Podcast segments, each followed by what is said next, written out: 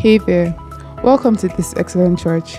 We believe the Word of God is the charter of our lives and God's way to reshape values and reconcile men to Himself. We hope this message brings edification, exhortation, and comfort. Be blessed. Praise God. Good evening, everybody. How's everybody today? So, thanks to my able assistants for helping me to put the questions together in P D F, line-spaced, bullet points, so that I'll not miss anyone. Hallelujah. Um, today we're going to be talking about answering questions in Genesis. Um, um, um, Sister Eji talked about all the Wednesdays in, in um, Wednesdays in uh, February-based scholarship services. I don't think that'll be necessary. Um, I don't think that'll be necessary. I think we can answer the questions today. And then um, if there are any more, we'll answer them at the last Wednesday in Friday, um, in February. Is that okay? So that we can have our normal Bible studies during the week. Praise God. So I think the ones we have so far can all be answered um, today. Hallelujah.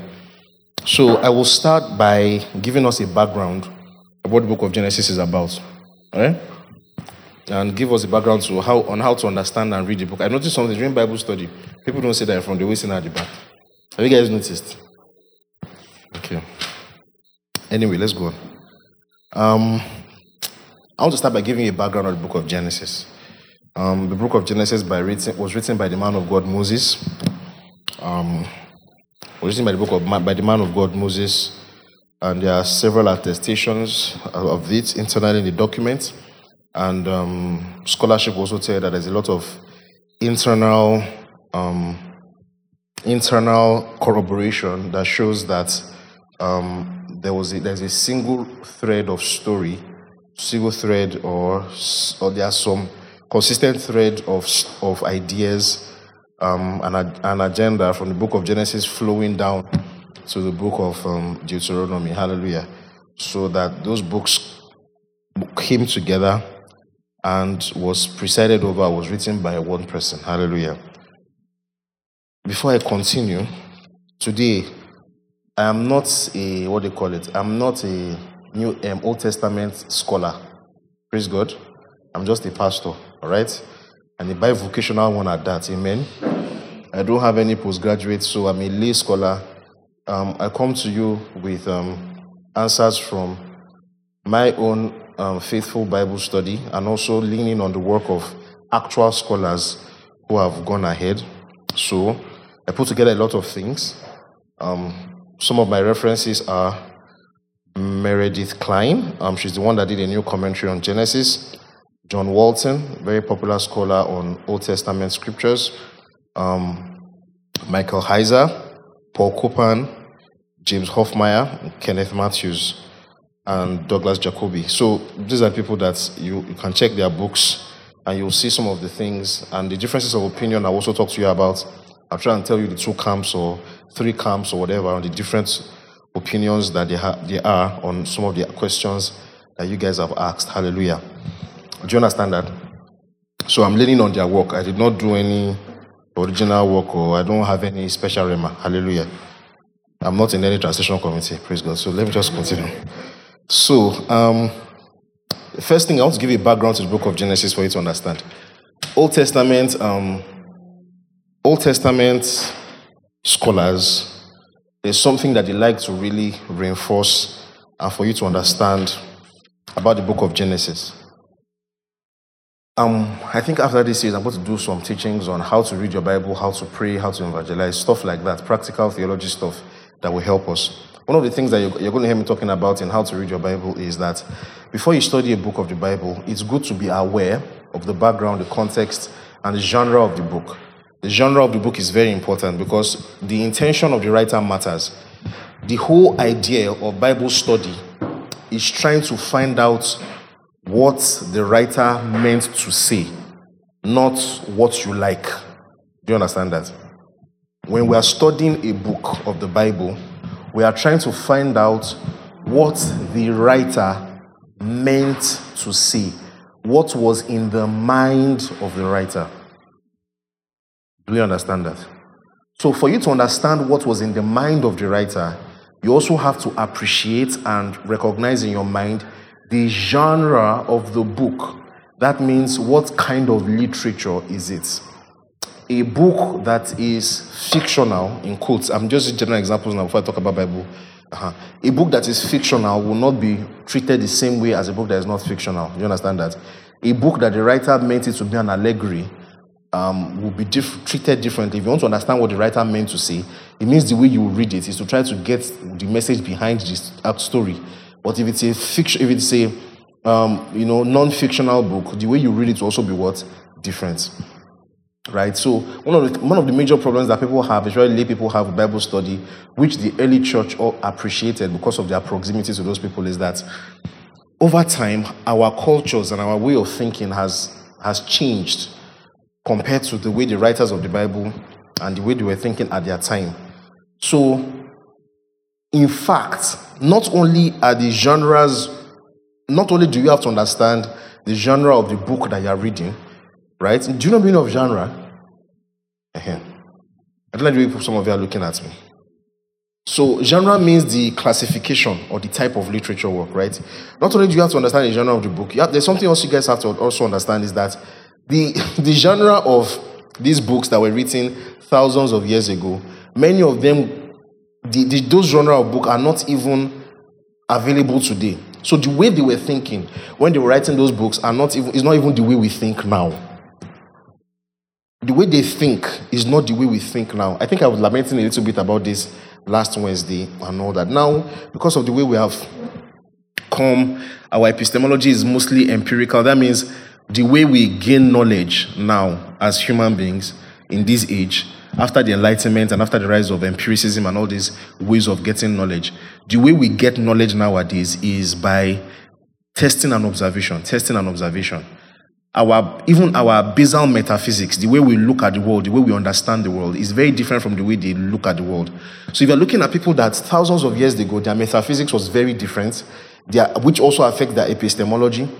It's what it leads to is that when those people are even writing, the way they write and their intention of writing is very different from the way we think nowadays. Church, do you understand that? One of the background things that I want you to appreciate, for example, is that if you look at these ancient Near East documents and all that, this ancient Near East document is something that you see, as I'm saying it, it will make a lot of sense to you. Don't worry. Many of the things that scholars say, some of sometimes we understand it. It's just that they use big English um, to say it. So as I'm saying it, you will appreciate what I'm saying. Um, if you look at all these ancient Near East documents and all these books, the Bible and other old books that were written in other cultures around this time, one of the things that you'll find is that the way they write, they focus on functional ontology. What that means is that, so, functional ontology, what it means is that they name things based on what that thing does, not what that thing looks like. So these people, when they are naming something, when they are giving a name to something or describing an event, or if they are naming anything or describing anything, they will describe it or name it based on what that thing does, how it functions, you know, things like how it originated. Nowadays, let me give practical example. Nowadays, if Adam had seen Eve, what nowadays person will have described him as, wow, this is a beautiful woman with fat in all the right places that is fair, light complexion or dark complexion or whatever, eyes long. That's the way most of us will describe it.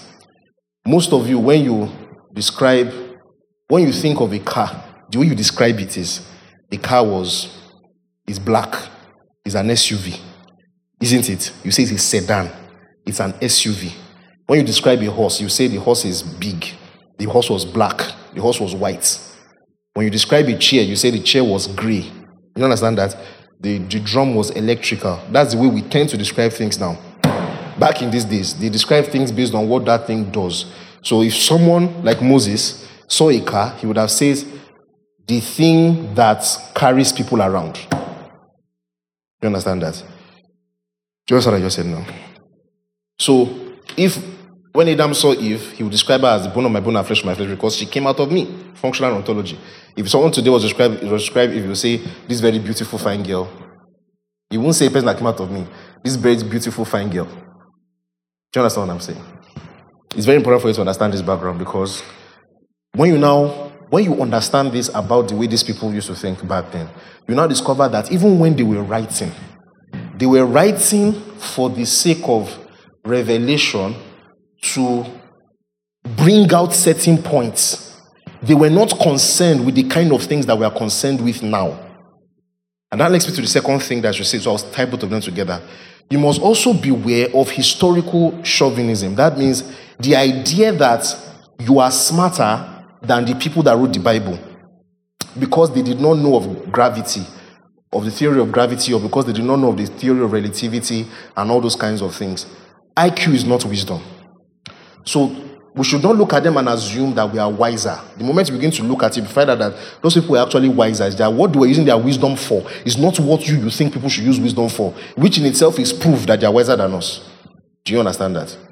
What they use their intellectual prowess for is not what we think people should use their intellectual prowess for. So even many of the questions that we ask are also pointers to this difference in way of thinking compared to those people. Many of the questions that we ask are actually questions that show that the way we think is different from them. And that is the reason why the kind of answers that we're looking for, we will not find it there, because what you are asking is not what they were bothered with. Do you understand that? Check out what I'm saying. Now, the questions that you are asking, it is it's not because they did not, um, they could not think that those questions should be asked. It's because they actually didn't think those questions were important. Or, let me say it like this from a biblical theological standpoint, that was not the revelation that God was um, communicating. Because what God wanted to communicate was something far, far more important than the trivial things that you are bothered about. When you're looking at the Bible, you want to see something to prove the theory of evolution, something to tell you the exact age of the earth, something to tell you exactly how many years have existed and all that. But in the scheme of things, what will that knowledge actually add to your life in terms of serving God, adding to your sanctification, being useful to humanity, and all the actual important things in the world? What does that add? What does knowing about evolution have to do with it? Do you understand that? Did you get what I just said now? So the concerns and the genre of the Bible, book of Genesis, is very important for us to understand the background so that you you know understand. Now, to just say a couple of things to show you that it's not like as if the writers of the book, or Moses and the writers of the Bible, did not know what they were doing, that were the ones that know what they were doing. As one of the things that you consider incoherencies, but they did not consider it incoherencies because they had something they were communicating which you don't understand. Let me just give you a surface example, right? If you read through the gene- genealogies um, in the book of Genesis, right? Um, if you look through the genealogies from, I think from chapter... Where do genealogies start? Genealogies start from chapter five, right? Chapter five is where we see a lot of the genealogies and everything. On average, you see that there are a lot of eight hundred seven. Someone gave birth at the age of um, one hundred five, and then he lived for another eight hundred seven years. Another person had children at the age of ninety, then died at the age of eight hundred fifteen. Um, you know, you see people living up to nine hundred and something. Someone lived up to three hundred sixty something before he had children, and then died at the age of nine hundred and something. We see all those long, exaggerated, um, not exaggerated, sorry, all those long years of ages, isn't it? And then we look at it and be like, these guys were probably goat herders and they did not know what they were doing and all that. But let me show you something funny. If you read Genesis chapter seventeen, Genesis chapter seventeen, Genesis chapter seventeen is where God came back to Abraham and told him that he's going to have, that, you know, he should walk before him and, you know, and be holy and everything, and be blameless. And then Abraham now fell before God. And God now said, um, I will keep my covenant with you. You're going to have children. And then Abraham was surprised. Do you know why? Because at this time, he was already in his nineties. And Sarah also was about ninety. And he now said that how is it possible for a man of my age to have children? How is it possible for a man of my age to have children? How is it possible for a woman of Sarah's age to have children? Meanwhile, Abraham's father and grandfather, both of them lived and had children in their hundreds. So you see that Abraham knew what he was saying. That means that the writer of Hebrews, obviously, the writer of the Bible, Moses knew what they were saying. They knew that people don't usually have children. So why will they admit, why would they say clearly that anybody that has children after the age of, at the age of one hundred is not possible? And then the genealogies in chapter six, chapter five will tell you that people were having children at the age of three hundred.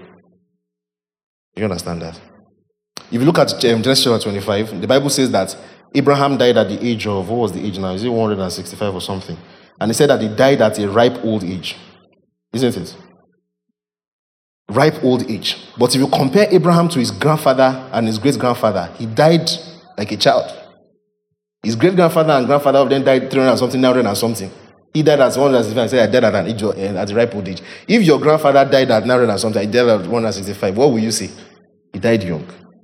But Abraham, the Bible tells us that he died at a ripe old age. So, it's not because they did not know what they were saying. It's because they had other ideas in mind. Let me just give you the answer to the one of the ages and all that. So, why does it look like as if the genealog- genealogies um, pre-Abraham um, pre-Abraham seem to be having very long and all that? There are differences of opinion on all these things. Um, some groups will tell you that Some scholars will tell you that it's because of the, the, the suspect, or they think maybe Adam had eaten a fruit before he left the Garden of Eden. So there was vestiges of mortality. So the first set of people that came after him were still living long before the thing now, Jesus now came, God now came and said, people's wala is too much in chapter six. It's not past one twenty again. But there are others that looked at it and um, they discovered something that in those, in the writers, in the days of Abraham and all that, the writers, there's, there's something they do. This is a whole thing. It's a whole thing. If you look at the number of descendants, when they put all descendants together after the flood, you see that they actually end up in seventy. Um, you see some places where they'll make a man have exactly seven sons um, and all those kinds of things. If you look at the ages, there's a whole thing. If you look at the ages and all that, if you calculate it, you'll find out it is something times seven and all those kinds of things. The point, Shah, is that whoever the writer, the writers, when they were writing it, were using those numbers to indicate something about perfection, about the life of the person, and all those kinds of things. Now, in, your, in our own time, if you want to say something about someone, the way we say it is by saying it. You understand that? The way they say it is by using all those numerology to show that this is a perfect number, or this is a this, and all those kinds of things. So that was the reason why they did that. So those are the two schools of thought about it. In either case, either way, whichever side you want to lean on, whether you are the more um, numerology side of it, or you believe it was um, eternal life that was dying over time and everything, at, at the end of the day, the lesson and the doctrine, or whatever the passage communicates to us, is what is most important. And so that is the reason why the prophets and the Lord and the apostles did not dwell on how long anybody lived. Rather, they dwelt on the revelation that came from those chapters. Do you understand that? The writer of Hebrews did not talk about how long Enoch lived. Jesus did not talk about how long Enoch lived. Peter did not talk about how long Enoch lived. But he talked about the fact that God used him and he was translated out of this world and all those kinds of things. Church, do you understand that? I said all those English to say something. Now, when looking to the book of Genesis, it is not a science textbook. It is not um, Dan Brown. And it is not, given the popular novels that we have nowadays, they didn't write like us. Their mindset was different. They were functional ontologists. They had specific ideas that they were trying to use all those things to communicate. So if you are going to get any answers that will be correct from these passages, is to ask ourselves, what revelation were they trying to communicate? Should you get that? So it's not as if they were stupid or they did not know what they were doing. It's that they had a different plan from the plan that you have. Do we do we get that? Now, keep your questions. We'll just answer everything at the end of the service. Hallelujah. Praise God. Okay, so let's quickly get into this. Question number one. God created the darkness and the darkness was good. Hallelujah. I had de- I had deliberations this morning that seems that a particular darkness arises in the consequence of him creating light. Juxtaposing with Isaiah chapter forty-five, it would seem that darkness there was talking about immoral darkness. If darkness in Genesis one to four is moral darkness, then everything God created in Genesis one cannot be very good. Obviously, um, um, this is a very important rule for hermeneutics. Local context trumps larger context. Local context trumps larger context. These, um, what do you call it? Um, Hypergrace heretics, they, they play this trick a lot. You take a word and take the con- the context from another passage and come to use it to override the, the context in a local passage. Do you understand that? So that what the word means in another place, you want to come and use it to trump the meaning of the word in another place. You know, so when Paul said in Second Corinthians chapter four that God caused that to shine out of darkness and everything, light shine out of darkness in Genesis chapter one, is that's rubbish. If your goal is to find what the writer meant to say, you look at the local context first. Overwhelmingly majority of the time, the local context will tell you what the writer me- meant to say. Do you understand that? If that passage is still ambiguous, then you can now look at the larger context of the use of that word to give you an idea of what, if it can be a tiebreaker. If the larger context does not tell you, then you go to an even larger context to try to find what that word is saying. Do you understand what I just said now? What I just said now is a basic law of hermeneutics and Bible study. Do you guys hear me? You guys, your faces are too frozen and too straight. Am I speaking too much English? Eh? Okay. Let me say it like this. When you are studying your Bible, you must read that particular passage in the context. You must read it finish. What... Most times, what the writer is trying to say in that particular place, you will see it in that passage. It is only if that passage is still not clear that you now go and look for all the passages around it to try and tell you what that passage is saying. Some people used to play the trick that they will see a word in a passage and they would ignore what the context of that passage is saying. Then they will go and bring the meaning, a word. The word will be used in a different way. Sure, you know words can be used in different ways. Uh-huh. So in one passage it can be used in a certain way, in another passage it can be used in another way. Some people that want to play tricks and deceive people, what they do is that they will go and take the meaning of the word in another place that they like or fits the agenda, then they will use it to twist the other scripture to say that is what it's saying. Meanwhile, the way the writer meant it in this particular passage is different. I, I think that's clear, right? Uh-huh. So in Genesis chapter one, when he talked about light and darkness, we're not talking about moral darkness of um, Isaiah chapter forty-five. Is that okay? Very, very important. Um, and I should use the opportunity to answer the question of um, the question that that's, that comes up about Genesis chapter one and whether or not it was seven literal days and everything. Again, it is not essential whether it was seven literal days or not because the writers were not concerned with that. Let me show you some things to show that the writer did not care about seven literal days. And that's why in all of church history, all the different views have been consistent. Since the early church, even in proto-orthodoxy before nineteenth period and all those early years, we already had early church fathers that were already arguing that one day is like one thousand, one, what day of God is like one thousand years of man. And so that we don't know the exact number of years that it could have been long time and all those kind of things. Meanwhile, there were also those that argued that seven day, one day is not too much for God to do anything. Both of them are right. Do you understand that? Mm-hmm. There's no reason why God cannot create the whole world in what, twenty-four hours. And there's no reason why God, one day of God could not have been one thousand years for us. So it's a non-essential. It's something that we can be banting about, talking about in our theological discourses, but it's not something essential. To show you that it is not something essential, let me sh- look at look at this. Look at Genesis chapter one, verse three. It says, "And God said, let there be light, and there was light. And God saw that the light was good, and separated light from the darkness. And God called the light what? Day. And the darkness what? Night." So what's the first definition of day in this chapter? Light.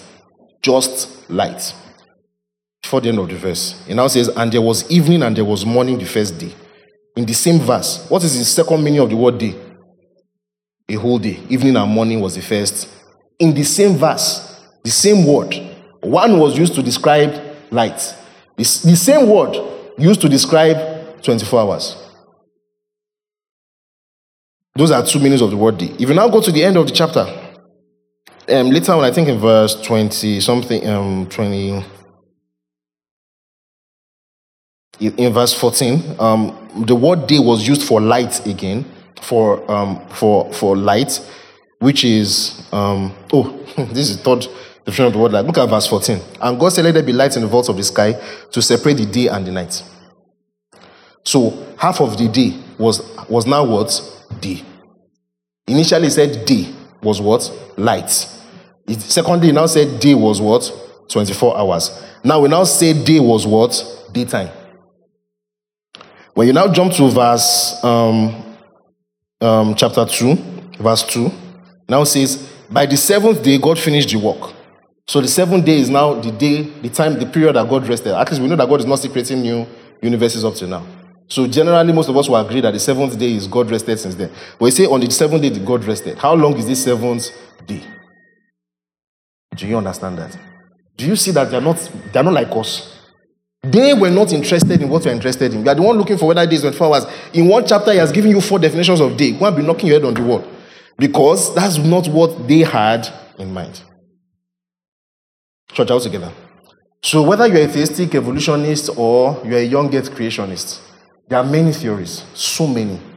Some people believe that God created the world old in seven days, but old. That means that he created the old universe, an old universe within seven days. Some people will say that um, Moses was standing and seeing a vision, and it was God's one day. God's one day is not the same as our own. So God's six days could be our own six billion years. Um, different theories. It really doesn't matter. The Lord did not talk about it. The prophets were not did not use it for any doctrinal thing. And um, the apostles did not use it for any doctrinal thing. What is most important is the lesson. What is the what is Moses telling us here? That God created everything. Do you see that? That God created all things. That's what matters. Praise God. Second question is, how did Adam know Eve came out of him? Did he have a scar? It's called intuition. Hallelujah. Intuition is um, knowledge that is from within. So there's divine intuition. So um, it does new. Praise God. Again, it's not like us where you have to test everything before you know something, right? It just knew. Hallelujah. Um, I have a question. I hope to probably articulate it regarding the historical accuracy of the Bible regarding creation and the age of mankind and the earth. Okay, we talked about that. Um, whether it was six thousand years or eight thousand years, scientific evidence states otherwise. Yeah, so whichever one tickles your fancy. Personally, me, I'm not dogmatic about anyone. So whichever one you want to believe. On the matter of the age of the earth, I'm actually not dogmatic. I actually um, couldn't care less. I'm serious. Like, if God created the universe looking like eleven billion years, but within twenty-four hours, it's kilo kanye. Like, so what does that have to do with God? Is everything like so? Like so? Do you understand? Uh-huh. So it doesn't. The problem is when people now try to copy and paste it as scientific knowledge. That the Bible said it happened like this. Therefore, when scientists test and the, the, the test they are showing is showing them that the rock is eleven billion years. And the rock should be eleven billion years. And that's what your machine is reading. It's not a problem. Do you understand that? It's not a problem. If your machine is reading eleven billion years, we'll say it with you that you, you read your machine and the machine read eleven billion years. It's not a problem. My own God can create an old woman in one day. And if you re-see her, what does she look like? An old woman. Is she not old? Is she not seventy years old? But how old is she? twenty-four hours. My God is greater than you.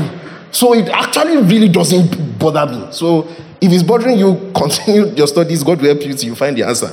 Yeah, so, but that's my own sincere, honest answer to you. It really doesn't bother me. Praise God. Um, the Bible tells us that there's a firmament, which I believe is some kind of dome ancient people believed was over the... Listen, listen, listen. Don't... Always start from the text. Start from the text. Always start from the text. Don't already watch YouTube and they tell you that the ancient peoples imagined that there was a dome over the sky, and then you are bringing that filter to read the book of Genesis. It's going to affect your Bible study. Read the book of Genesis first. Do you understand that? And if you read the book of Genesis first on chapter one and everything, the writer of Hebrews was not talking about, I said writer of Hebrews, Genesis was not talking about firmament or no dome and everything. When he said firmament, he was talking about the skies above. Do you understand that? He was not concerned whether it was a dome or square-shaped and all those things. It's not an issue. Firmament just means firmament. If you read the book of Genesis chapter one, look how it tells us that there was a vault above, and God called it the what? Sky. That's the end. This is sky. The sky was above. Please don't bother yourself about the um, firmament or not. Okay?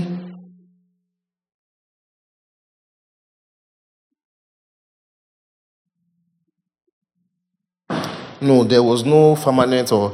The sky is the sky. It has always been. So it's not like as if God changed it from firmament to sky. The Bible just tells us that, he, that it was the sky and it was the sky. Right? How are we to take Genesis one one? God created the heavens and the earth. Is that a sort of a, of a preface to what God was about to do in the next couple of verses? Or is that the first thing he did? If it was the first thing he did, then the next verse would flow naturally when it says the earth was without form and void, meaning the earth he created in the first verse. However, the plurality and duality of the word heavens will be hard to ignore, because is that to say there are more heavens than the one that was described in the subsequent verses? Or were to take it as, pref- at, at, as a preface, then the plural heavens will also be a bit strange, that we might be able to assume plural is just referring to the skies. All right. You people know book too much in this your church. Oversabi they worry you now. Oversabi they worry you now. So one of the things that um, other translations will say and scholars will tell you is that you can also read Genesis chapter one as, read it in, in the beginning, God created the heavens and the earth. You can also read it as when God created the heavens and the earth. It just shows that there was a point when there was nothing, and then God created the heavens and the earth. Now, when, when the Bible uses the word heavens and the earth, is to show us that everything celestial and everything terrestrial, there was a point where God created them. And then the chapter now goes and focuses and gives us details about the physical, the terrestrial world, right? It didn't go into the details of the celestial things. It goes into the details of the world. It didn't go talking so much about the heavens. Do you understand that? So the heavens there, whether it was talking about heavens meaning physical sky, um, astro, um, astrophysical stuff, together with spiritual heavens, the emphasis of Genesis chapter one went from talking about um, heavens and the earth and focused on how God created the earth and went into the details of man, because the Bible is a book of God talking about God's purpose for humanity. Do you understand that? The Bible is focused on talking about God's will and God's plan and God's focus on humanity. So it makes perfect sense that the book of Genesis goes into talking about the things that concerns man. That's why even Paul himself says that the things he saw in the third heavens were not lawful to be t- talked about. Do you understand? What that means is that there are, just, there are some things that are not really our business. There are some things that are not profitable to us. Some things are... Yes, yes, how are you? Some things are not profitable to us. Some things are not useful to us. And God did not go into them. Praise God. Do you understand that? So, whether the heavens there is talking about, because Genesis day can cause a lot of problems. You say in the beginning, God created the heavens and the earth. Between that heavens and the earth, there was a period of like ten thousand years. And the earth was without form and void. That was the period where God had created the heavens. And an angel, I show you a mystery. And an angel, an angel fell from heaven and destroyed the earth. And that's why the earth became without form and void. All these things, Genesis that caused all this problem. It's it's, it's on. It's, I'm not I'm not in a hurry to say it's a lie, but it's, what Genesis is telling us is that heaven had a beginning, and earth had a what beginning. Even heaven. That's why we know that when we say we're going to heaven and go to go to the new earth and everything, is that we know we're still telling you that even there, God is bigger than where we are going to. You understand that? Because even heaven has a what? Beginning. Praise God. So, yeah. I want to understand why God blessed Abel's sacrifice but rebuked Cain's. As far as I know, giving to God is not about the size of the offering, but the heart behind it. He would always give a cheerful heart and not reluctantly or under compulsion. Good. Okay, so I want to say this, and this is not a rebuke. I don't want to take. I don't want you guys to take this the hard way. Ah. If I say this thing, I don't want to be afraid of asking questions. Okay, let me say it so that I can help you. Um, when you are, when when we have opportunities to ask questions, make sure you try and search first. Try and study first. It makes you less amenable to being deceived. Do you understand that? I'm not saying you should not ask questions. I've already warned you. I've already said it. Please don't be afraid of asking questions. But there are some questions that show that just if you ask questions, just read the Bible. The question doesn't come to my mind. You just ask without even thinking about it, spending time to study and everything. Because if you read your Bible, you would have seen that the answer is in the book of Hebrews. Praise God. Abby, the answer is straight, clear. Hebrews chapter eleven. Let's open there.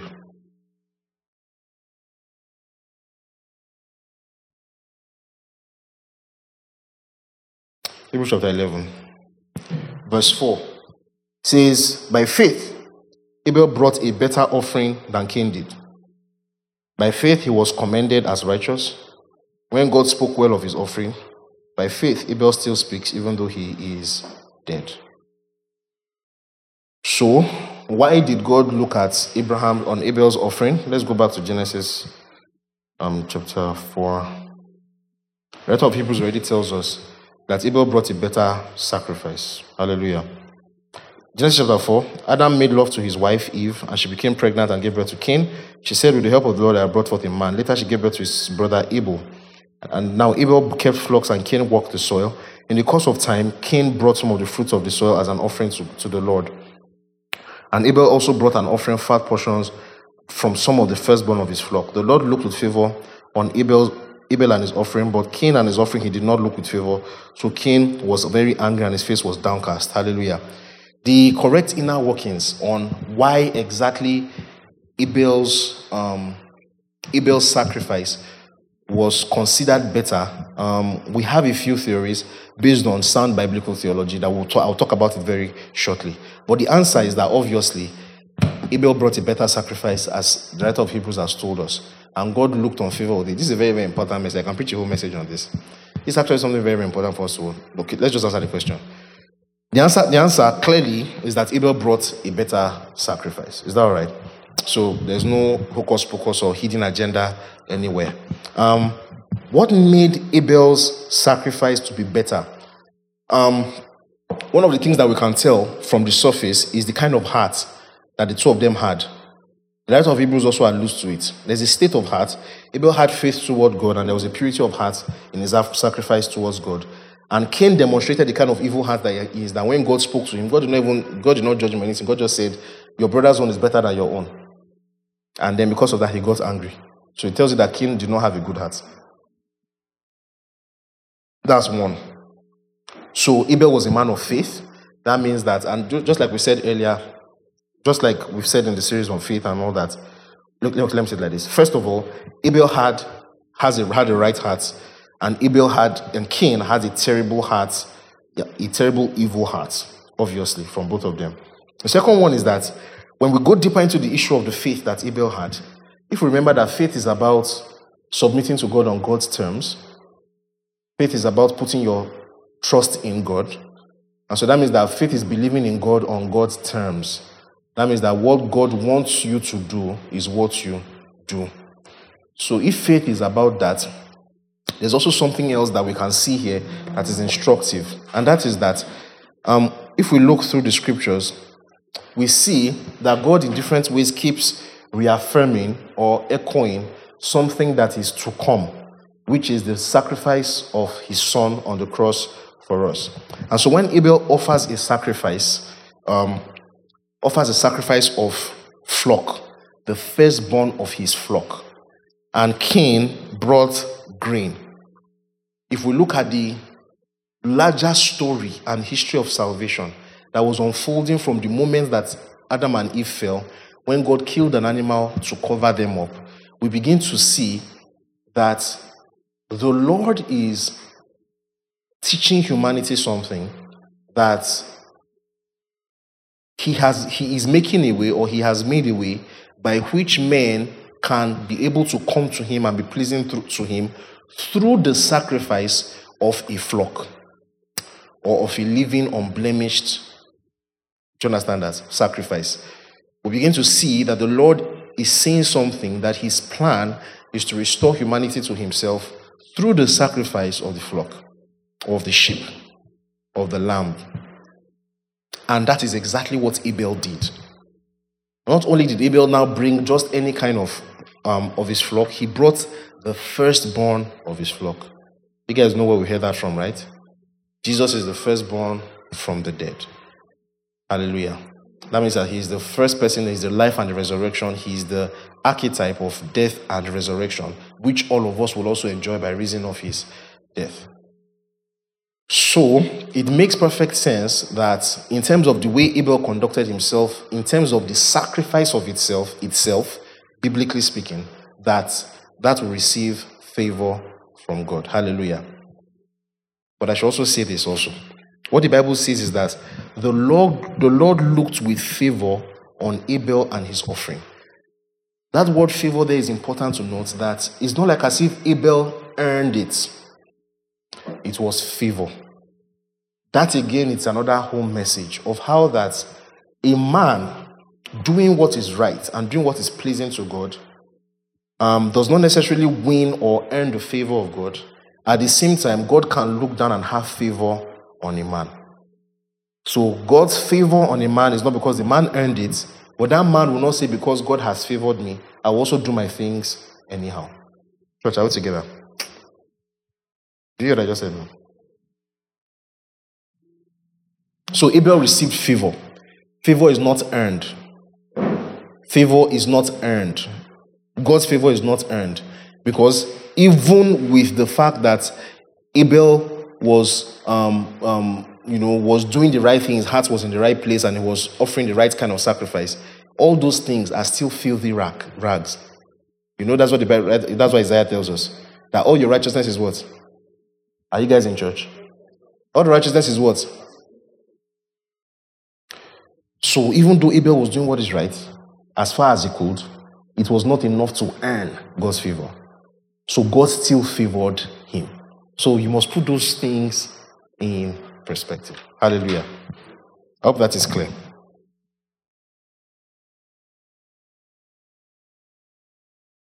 No, there's a, there's a larger theological discussion about this. Feeling tempted to go into, but no, let's just move on. Praise God. Um, I'm confused about why God would curse Cain for killing Abel, but still put a curse on anyone who harms Cain. And because before God, two wrongs don't make a right. Um, two wrongs don't make a right.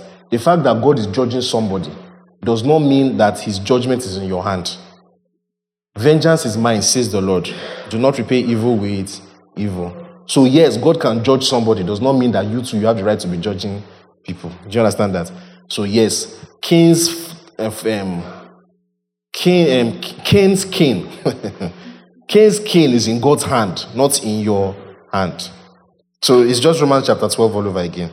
Vengeance is mine, says the Lord. Um, the fact that God judged Cain does not give other people the right to judge him. Praise God. You should just imagine it now, that because I did something wrong, and God is judging me, and I see everybody, they chaloam. You know, it's be like, um, it's be like uh, Ogbeche. You guys, I don't know if you guys went to uh, secondary school, like, you know, you know, community beating. If one guy messed up, you know the way that mob mentality comes up, and everybody just the chalo, the guy just the slap the guy, give the guy blow. No, no. Praise God. Even the people that want to beat him, all of them are sinners. Um, where did Cain's wife come from? My brother, my sister, myself, I don't know. Let me tell you the theories. And the problem is, there are certain things in the book of Genesis that it's okay for us to have difference of opinion about. The only place there will be problem is if the hermeneutic that you use to arrive at your opinion does not, is not correct Christian way of doing hermeneutics. We can have difference of opinion or something, because we'll talk about Nephilim now. But the problem is, how do you arrive at your own difference of opinion? If we go through the normal biblical kind of hermeneutic, apostolic hermeneutic that we're supposed to go through, and we still arrive at different opinions, then we agree to disagree. We agree on the hermeneutic and disagree on the conclusions. Do you understand that? So, the problem is the hermeneutic you use. Now, I researched this thing. I saw all kinds of answers, and I'm worried. And I'm worried. These American scholars, they used to do all kinds. So, me, I would rather say it was one of the daughters. I know it's ill, but in those olden days, ultimately, people were close and relations and everything. I would rather agree Another heir to the side of saints was one of the daughters of the family line. There is another theory. And that theory, the hermeneutic is one kind, because let me just tell you about it so you can know. The hermeneutic is one kind in that it says Adam and Eve were not the only two original humans. That there were many two original humans, Adam and there were many two original humans, but God chose Adam and Eve like federal heads. And that's why when I heard that thing, that theory of covenant, I just began to shift back for it. I began to shift back. So this theory is that they are, they are, they are the fed, purely the federal head of the human race, and that because they are purely the federal head, they were actually other people. So even when Cain moved away, and the Bible says that he went to another land and he found wife there and all those kind of things, that there were actually many human beings on the earth. But God created Adam and Eve to be like priests in the Garden of Eden, and when they messed up, the thing they did affected all humans. And they have a lot of arguments because, you know, in the olden days, the person that stands for you is, in a way, is your father, and all those kinds of things. I don't like it. I'm sorry, I don't like. I don't like it. I'd rather say I don't know. I'd rather say I don't know, but because that hermeneutic is not giving, it's not sounding apostolic. It's not. It's already giving. It's not. It's, right, it's not sounding like the way the apostles taught. You understand? It's not sounding like the way apostles taught. If you see the way Paul spoke in Romans chapter five, this thing is, all of us was supposed to come from Adam and Eve. It's not just federal head. So even that federal head thing now, I don't de- I de- I don't de- I have inside that. What, what do you mean? So yeah, it's a whole thing. Um, and so because of that, they believe that there were many other human beings on the earth, and all that and all that. So where did Cain's wife come from? I'd rather say maybe it was one of the sisters or or something. I don't know. I don't know. I'm serious, I don't know. So, praise God. The good thing about it is that Jesus and the apostles didn't talk about it. So, I don't I don't put myself under pressure. We can talk about it in a, we can be, um, you know, just sipping juice and doing theological discussion after, but for the sake of Christianity and all that, I don't know. So, the safe answer is, maybe she was probably one of the descendants from the brother's side and everything. Can we say it was prevenient grace that separated Abel from Cain? Because if sin has penetrated into man's nature from Adam's sin, then Abel should be as unworthy as Cain. I used to think that the likes of Abel, Enoch, and Noah must have believed the prophecy of the gospel for them to be called righteous in their generation. Is the righteousness from something they believed or just prevenient grace? That's a very good question. That prevenient grace is giving Amina. Let me say it like this. Um, there's something called common grace. Okay, let me tell you everything. There's something called common grace in Reformed theology, which is that there is a grace of God that God has given everybody. It is the Imago Dei, even though it is not perfect, it's broken. But all of us have something inside of us that can make us to do some good, that makes us to... That's why an atheist can say, ah, this thing is not good, it's not bad. That way they'll be arguing against God, but we're talking about good and evil. Do you understand that? There's a common grace that makes people to know that some things are moral good and some things are moral evil. But there's a difference between knowing something is a moral good or having a sense of moral good, because even when you think something is a moral good, sometimes you are saying it for the wrong reasons. You might have... Your conscience might have been taught to think something that is evil is good. All those things can be warped. There is... Going from common grace to effectual calling is a leap. Now, effectual calling is that there's a grace of God that God releases by which God reveals himself to a person, and the person believes in God personally, not just the idea of God. The idea of God is still under the ambit of common grace. So that's why people like Plato, Aristotle can have an idea of an unmoved mover, unchangeable changer, first cause, and all those kinds of things. So the general idea of a God is still under common grace. The idea of God as a person revealed through Jesus to us is specific revelation, and it is God that can come and reveal himself to us like that. Let me tell you where the argument is among we Protestants. Do you understand that? Now, there are some of us among we Protestants that we believe that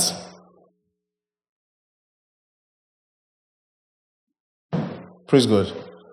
So, there are some of us among we Protestants that we believe that this effectual calling, that means that when God shows himself to a person, um, the person cannot resist God, but the person must respond to God.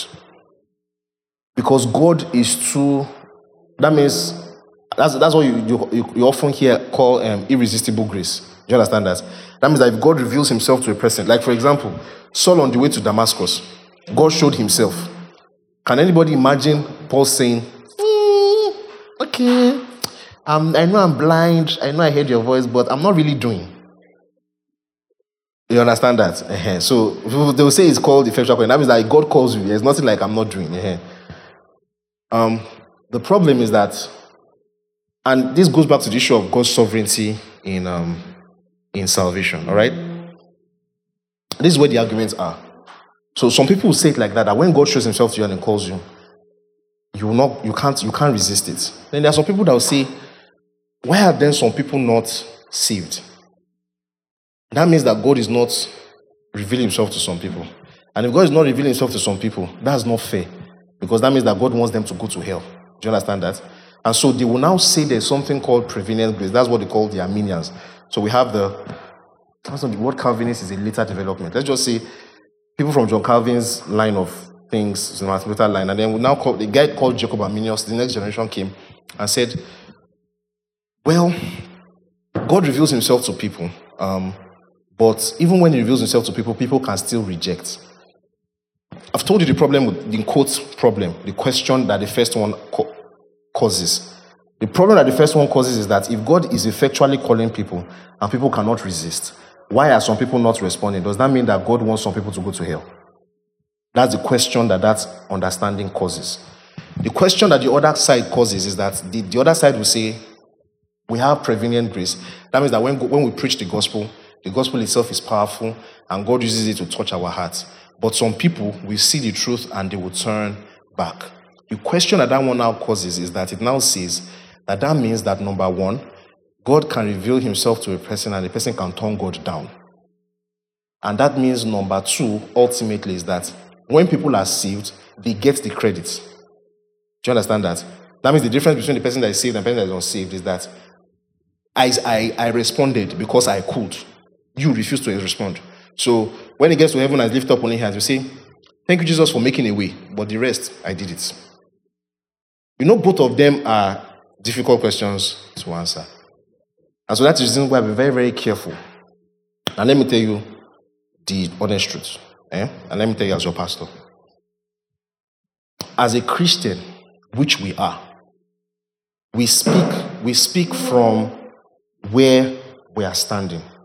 And you will notice that this is more consistent with the New Testament, is that you speak from where you are standing. So when you're talking about salvation, you don't talk about salvation as if um, salvation is something that was there, and I discovered that it was a good idea, so I chose it. The other guy did not choose it. We talk as if God revealed himself to us and saved me. Left to me, I wouldn't have done the right thing. God saved me. So we describe God's grace to us as effectual calling. Do you understand that? Do you understand what I'm saying to you? Okay. This is very, very important. The problem is that in teaching this thing, it can get very sophisticated because providence is a very dicey thing. And that's why the Protestant, Reformation, um, Protestant Confession will tell you something. They say, doctrine of providence is something you must handle with great care. The problem with, and you see this a lot with all these American Calvinist guys, the problem is that some people talk about effectual call, calling and it sounds like fatalism. Ah, God knows who those that is calling, on, those that know every result they're going to wear, nothing like that. God has killed some people before they were even born and everything. And very sounds very foolish and all that, you know. And then the other side, because people don't want to say that, they sound like as if they sound semi-Pelagian or Pelagian. They now begin to sound like as if we are the ones that saved ourselves, or we are the ones that knew the gospel was good and we saved ourselves. So, if we want to t- talk with the tone of the apostles and all that, we have to talk in a very sophisticated way. And so that's why you hear people that know what they are saying. They will say things like, effectual calling is that, like um, um, um, Brochier's um, seminary teacher, who say effectual calling is that God revealed himself in a beautiful way, and it was too beautiful for me to turn my back from. You understand that? Church, you understand that? The reason why I said all those things to say that is that after understanding everything I've said now, Cain and Abel, what do you guys think was the kind of grace they were dealing with? Were they dealing with common grace? Or do you think it was prevenient grace, or do you think it was an effectual calling at work in Abel's life? What do you guys think it was? Eh? Why are you guys laughing?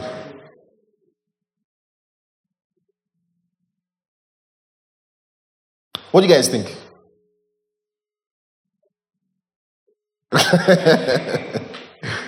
Praise God. Okay, I, th- I think it was common grace. I think it was common grace. I think um, that grace of God that was common to all of humanity, I think that's what it was. I think that's what it was. I don't know. I think that's what it was. Sir. I think um, effectual calling happens in salvation itself, salvation proper, and things that pertain to salvation. I think it was common grace.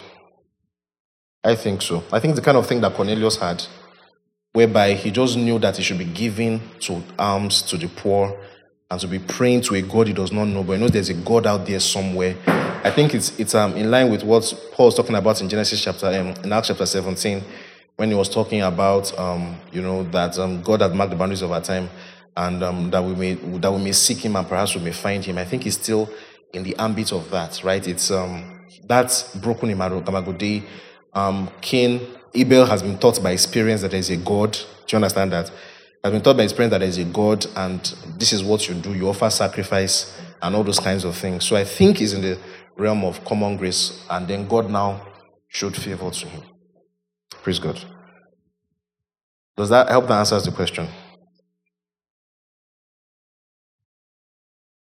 Um, let's go on. How does the depiction of Adam and Eve's nakedness differ between Genesis two and three? Genesis chapter three, what does it mean? The text suggests that nakedness itself transformed, signifying vulnerability or fear, or was the introduction of sin that they gave their physical state a negative meaning. So they were naked all along. It was just their perception of it. And this is what we've been talking about in the true blessedness teaching that we've had so far. The things that you think will make you self-sufficient, when you go after them, they will make you realize how much deficient you are. You feel vulnerable. The solution to your vulnerability is God. You feel you are lacking in good. The solution to your lack is God. When you rob yourself of God and you try to satisfy your needs with all these other material things or the things in this world or whatever Satan presents you with, what will happen is that you will now discover that those things will create more inadequacies in your life. It will create more deficiencies in your life. That's what happened to Adam and Eve. They were sufficient with God because God was their covering. They were sufficient. So they didn't realize that they were naked. They didn't feel vulnerable. The reason why everybody runs away when they're naked is because nakedness is vulnerability. It is to be vulnerable. It is, it is literally the most physically vulnerable that any human being could be. So, when they were with God, they did not see or did not realize or feel any kind of vulnerability because God was their satisfaction. God was their everything. Then Satan now told them that they have a chance of being able to do their own thing. In the moment they agreed to it and put their trust in that fruit as a way to know what is good and evil, they now realized they cut themselves off from God. They rejected God. And by rejecting God, they now realized how that by themselves they are what? Vulnerable. So that's just what happened. They were they didn't change, but because they had lost that connection with God, they now realized their vulnerability. That's what happened to them. Praise God. So actually, God is our sufficiency. And everything in this world will only make you more vulnerable. Money is not the security that you think it is. It makes you more vulnerable. It makes you feel more naked. It makes you feel less. If you think that money will solve all your problems, the more you have, the more you discover that the money is bringing a lot of problems into your life. And same thing with all the other things. Sex, drugs, relationship, children, all the goods in this world that you think will satisfy your problem, you'll just be reenacting Adam, Adam and Eve over and over and over. Praise God. Genesis chapter two verse seventeen says, if you eat of it, you will surely die. Yet after Adam and Eve disobeyed, they didn't immediately die. Of course, the die there is not um, um, is not physical death. Um, it was the worst kind of death, the most important death. which was being cut off from the source of life. Hallelujah. God is life, and to be cut off from him is to be dead. So the most important death that a person could die is the one they died. The physical one was just a manifestation of the spiritual one. Hallelujah. So this kind of question, I mean, what does Genesis six mean when he also says, my spirit will remain in man? Does it imply God's presence and influence on humanity, the Holy Spirit, or it relates with God's patience and long-suffering human beings before punishment, or something else? Genesis chapter six, let's open it.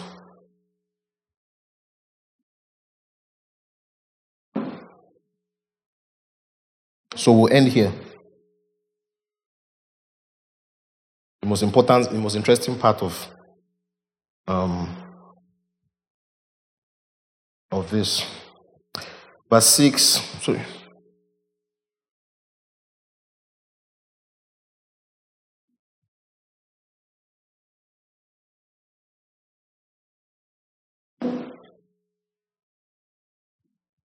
It was in verse three that he says, and the Lord said, my spirit will not contend with humans forever, for they are mortal, their days will be one hundred twenty years. Um, so the writer of Hebrews tells us something interesting. It tells us that he upholds all things by the word of his power. Hallelujah. So even our lives are being sustained by it. That means that if people live old enough above one hundred twenty, it's because their lives, physical lives, are being sustained. This is a reiteration of something I tell you guys often, and I say over and over and over again. Because man was evil, God removed the anointing for living. This is the lesson from this chapter. What the writer of what Moses is telling us here is that because man's heart was evil, God removed the anointing or the immortality, in quotes, that enables human beings to live above the age of one hundred twenty. Why? Because the longer man lives, the more evil he will do. And Cameroon now, is it Cameroon that is complaining? They are complaining that their, their bad president has been there for forty-two years. The reason why some of them have hope and they can rejoice is because they know that last, last, by ninety, he go die. Imagine he can live to three hundred. Imagine he can live to three hundred. Then you will know that there's wahala. So essentially, God is saying that my spirit will not support, my spirit will, let me sound like an apostle, my spirit will not sponsor the spiritual information that enables humanity to live to more than one hundred twenty. He will not sponsor the genetic material that's I understand what I'm saying here. Basically, so see if I was the apostle, I'm good gone. Verse six to seven says, um, we read verse six. It says, and God regretted that He made human beings on the earth. The, I checked, and this one is not whining and everything. The the word regretted there just means God was grieved. God was not happy. Um, and this is, of course, like the Bible tells us that you can grieve the Holy Spirit and all that. Now, don't, don't think of God's grieving and God's regret like human grieving and human regret. It just means that the thing displeased God, right? So, I told you guys that there's a pleasing will of God, right? And there's that which is not pleasing that God still uses. You understand that? That God still ordains and God uses and everything. Um, so when man became evil and was doing all kinds of evil, this thing was greatly displeasing to God. That's just what it means. It's not anything bigger or deeper than that. Okay? So God already saw that it will happen. God knew that it will happen. But the fact that God did not know it will happen does not mean it did not displease God. Someone, funny enough, I was having a funny argument that day with one very childish person, obviously, a fruit of this hypergrace heresy line and everything. And they say, because God regretted it. If God regretted something, why did God do it? It was a very, very foolish question, because this is a simple example.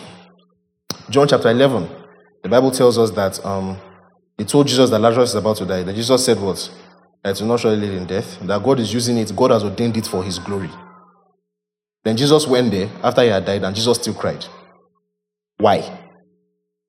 Because what is not good is not good. Do you understand that? The fact that God ordains it or God uses it um, for his glory does not mean that it is not good. What is not good is not good, but God can turn what is not good for his glory. Do you understand that? Church, you get that? Because you must understand that God is not our mate. God is not our mate, and so there's no temptation to say that because God can be grieved by something, is to try to, you now try to suggest that maybe that thing is outside of God's control. The fact that something inside of creation is displeasing to God does not mean that God is not in control of that thing. God will use it for his glory. Don't you understand that? So Jesus wept, even though he foresaw that Lazarus would die, but that death will not end in death. He was going to raise him up, and yet he what? Wept. So that is to let you know that, um, you know, even if we go through things, we can, you know, trust in God and everything, but what is not good is still not good. So that's why I cannot say, and this is a good thing to say, you cannot say, um, we are going to heaven, and someone dies of cancer, and I say, don't cry. We are going to heaven. Ah, ah. Do you understand that? Cancer was not the original plan. So we are going to where the original plan is, but it still doesn't mean that cancer is now the original plan. Cry. Someone died, we'll cry. We'll cry well. And get over it. Praise God. So let's talk about Nephilim. Praise God. Now, Genesis chapter six, verse one. When human beings began to increase on the earth and daughters were born to them, the sons of God saw the sons of sons of humans, that the sons of humans were beautiful, and they married any of them they chose. Then the Lord said, my spirit will not condemn the humans forever, for they are mortal, their days will be one hundred twenty.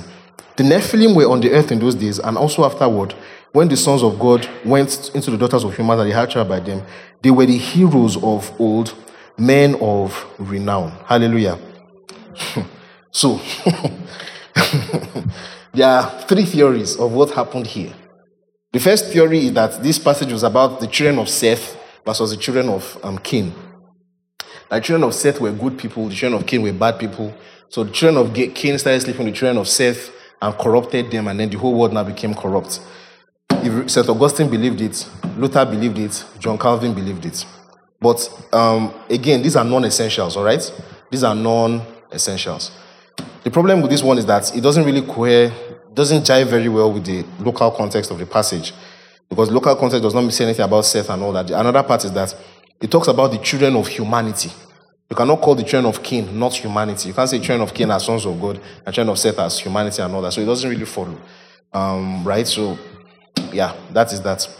The second one is the theory that the that the sons of God are angels. And the reason why people believe this is because we have a couple of scriptures in Job, Psalms, that tell us that even in the book of um, Exodus, there are certain entities called the sons of God that sit in council with God. These supernatural entities came in to be with the human women, and these women gave birth to um, mighty men. What the local context actually says is that they were heroes of old. It was later in the book of Numbers that certain spies were reporting, and they were saying people were giants and were descendants of the Nephilim.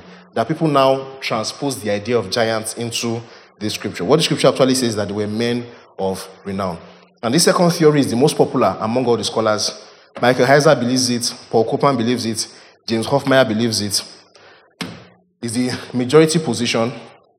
Recently, I met with a, with, um, with someone in our house and everything last towards the end of last year, and he believes it so much. And this is the story. The apostles also like this one. And by apostles, I don't mean the Bible apostles. I mean the apostles in Nigeria today. They love this one so much because the story is actually very interesting. You can write a whole Marvel Cinematic Universe on this story. Picture it. Angels come. They take women. The women give birth to mighty giants. These giants start causing problems. And then there was a flood that killed them. But because many of these giants that were born, they had lost their original estate. Um, they, they were the children of angels. So when the flood killed them, they became disembodied spirits. And so that's why they are looking up and down for bodies to possess. And so that's why um, if they don't see a body to possess, they cannot survive. In fact, the, the spirits that are legion um, in the, that was in the possessed man of gatherings, some of them were the spirits of the... See, if I cook this story... I'm saying it like this because I don't agree with it. But I'm sorry, I'm sorry to make it sound like that. But there's some people that actually believe it, and I should represent their position well. Um, so, and many people actually believe it. People that are far better than me, that know book more than me. So I should actually present their position well. It just sounds funny to me, that's why. There's a third theory. We might not be in the majority, but I can defend it very well. Again, this is not an essential doctrine. So we can have difference of opinion about it. We can quibble and argue and everything. But I believe I have a third theory that makes way more sense with the local context of the scriptures and everything. And that is the theory that these sons of God were just human beings. Let me defend my position. First of all, if you look at the story, and it says the sons of God saw the daughters of humans, that the humans were beautiful. Now, the sons of God in some books talks about angels, but there are also other parts of the Bible where sons of God talks about human beings. There's places where Adam and David was called sons of God, Jesus calls us sons of God and everything. And then to even make it more interesting is that in the olden days, in these days, kings in the world, mighty men and mighty warriors were called sons of God. The Egyptian Pharaoh was a son of God. The king of Assyria, son of God. King of Babylon, son of God. Any empire in this world, they all believed their kings were sons of God. One. Number two. The, the verse three, the Lord said, my spirit will not abide with humans forever. So if you look at the local context and don't import it, just read the context. Imagine you never heard that sons of God can mean angels. If you just read it, this scripture, without being told that ever before. I mean, this book was written before all the other books that call sons of God angels. If you just read it, what the, what the Bible says that the, the, the Lord um, said the human beings began to increase in the earth, and daughters were born to them. The sons of God saw that the daughters of humans were beautiful, and um, they married any of them they chose. But the Lord said, my spirit will not contend with humans forever, for they are mortal. Their days will be one hundred twenty years. So when the Lord says that his spirit will not abide, he didn't say my spirit will not abide with some angels or with some entities. He says, my spirit will not abide with humans. Now, if you now read verse four, it now says, the Nephilim were on the earth in those days. And afterwards, when the sons of God went to the daughters of humans and had children with them, this N I V translation, anyway, let's just go on.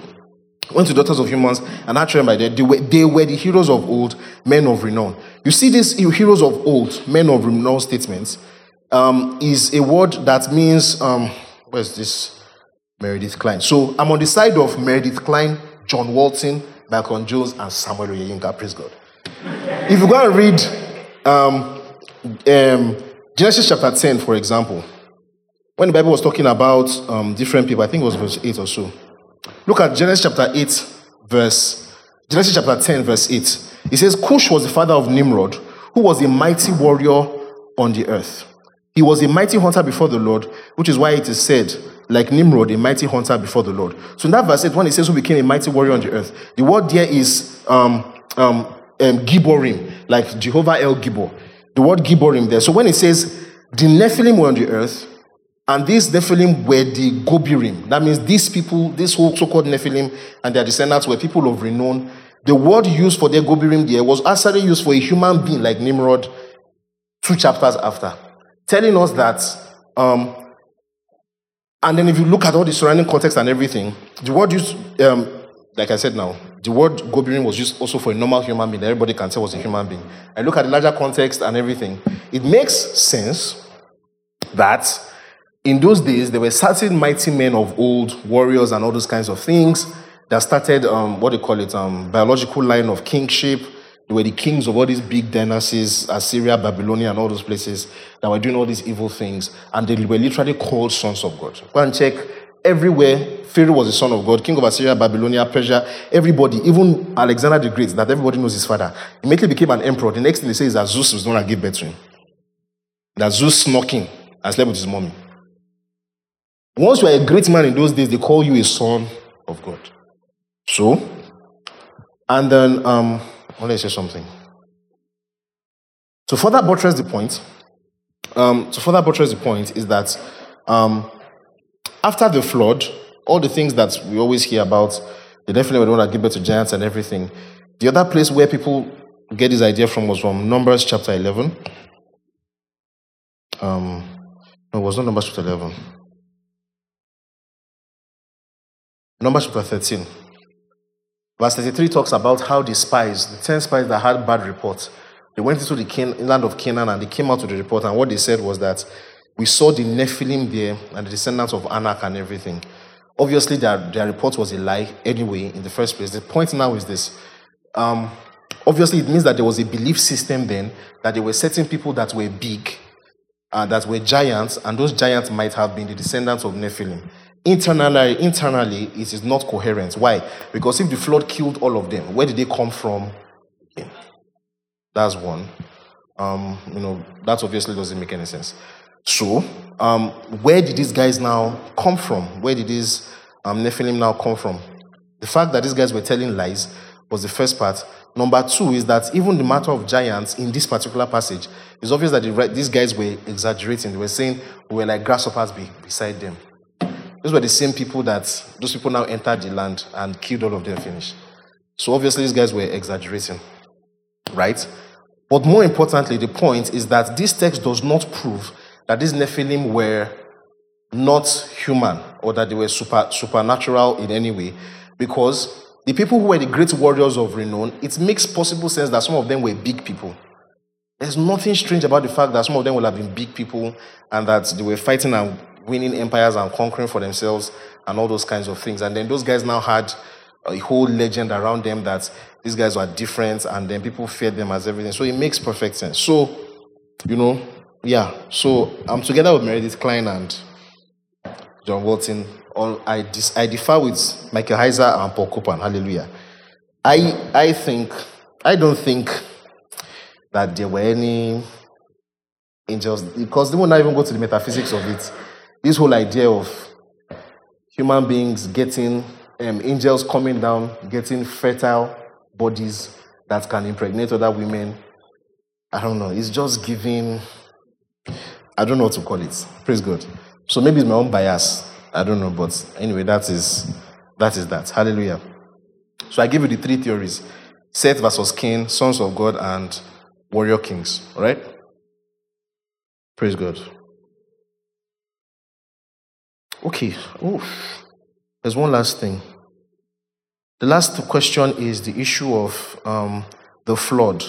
Was it global or was it local? Again, the writer of Genesis is not concerned with the kind of concerns that we have. As far as the writer of Genesis is concerned, it was global because everybody in the view of the person that was writing it died. Now, to be fair, people like John Walton also. Um, John Walton wrote a book together with, um, forgotten the name of that man. They did the archaeology, and really and truly, there was a flood from the Um, southwestern part of of um, the that um, Euphrates basin down to the Arabian Peninsula, down all those areas of Middle East. There's actually archaeological evidence that shows that that whole place is a bowl, and there was actually a flood there sometime many years ago. And so because of that, the archaeology, they believe that, and because this book, this book comes from that region, they believe that it makes a lot of sense, together with science and all those things that show that it was probably a, truly a regional flood, that God killed all the people in that area. And as far as they were concerned, and if you look at the scriptures, a lot of places when the Bible says all the world, it's talking about from the view of the writer, not necessarily all the world. So there's a whole robust scholastic argument that it's a regional flood. My point is that it doesn't really matter.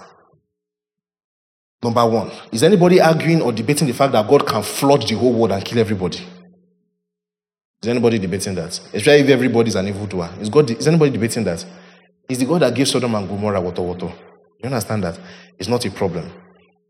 So the point, the message is that everybody that was an evildoer, God sent a flood and judged all of them and killed them and preserved only those that were doing the right thing. Even those that were preserved, it's not because they were so good, but God just, at least they were better. And God had mercy on them and saved them. Do you understand that?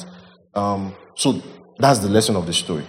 So whether it was regional, those are the kind of questions that twenty-first century minds, if our post-enlightenment minds, these are the kind of things that we like to bother about. But if we're thinking the way they were thinking, it's really not important. It's not important because it doesn't, it doesn't change what God had in mind, what the will of God is. It doesn't change what God can do or what cannot do. What is most important is that God is, is terribly, God is terribly, God is terribly um, active against evildoers, and that God will preserve those, um, you know, that he, he, he his favor falls on, who are also walking in righteousness, and that, um, you know, those lessons, the lessons that, are, that Jesus and the apostles bring out of it. What Jesus and the apostles teach us is what the, the story is important for, right? So, yeah, we can have theological discussions after to argue whether it was possibly regional or local. And the truth is that the way our current world is going, people that are advocating for regional will probably win, and they will make people that go for global, make them sound like as if they're just fundamentalists and everything. But really and truly, I have a soft spot for people that are giving fundamentalism, because there's a sense of honor for God's word that people that are more, I don't know the word to use. I don't want to say intellectual, because they are both intellectual, but people that are more liberal with the text, people that are more liberal with the text, there's a there's a kind of reverence that fun, those you want to call fundamentalists tend to bring to the text that those people don't bring to the text. Do you understand that? So, really and truly, as a pastor, I'll tell you, whether it was regional or, or local, God, don't even try God, all right? Okay. So, um, that's the answer I'll give you. Praise God. Thank you for listening to this message. We hope you were blessed. For more updates on our programs and audio messages, follow us on Twitter, Facebook, and Instagram at This Excellent Church. God bless you.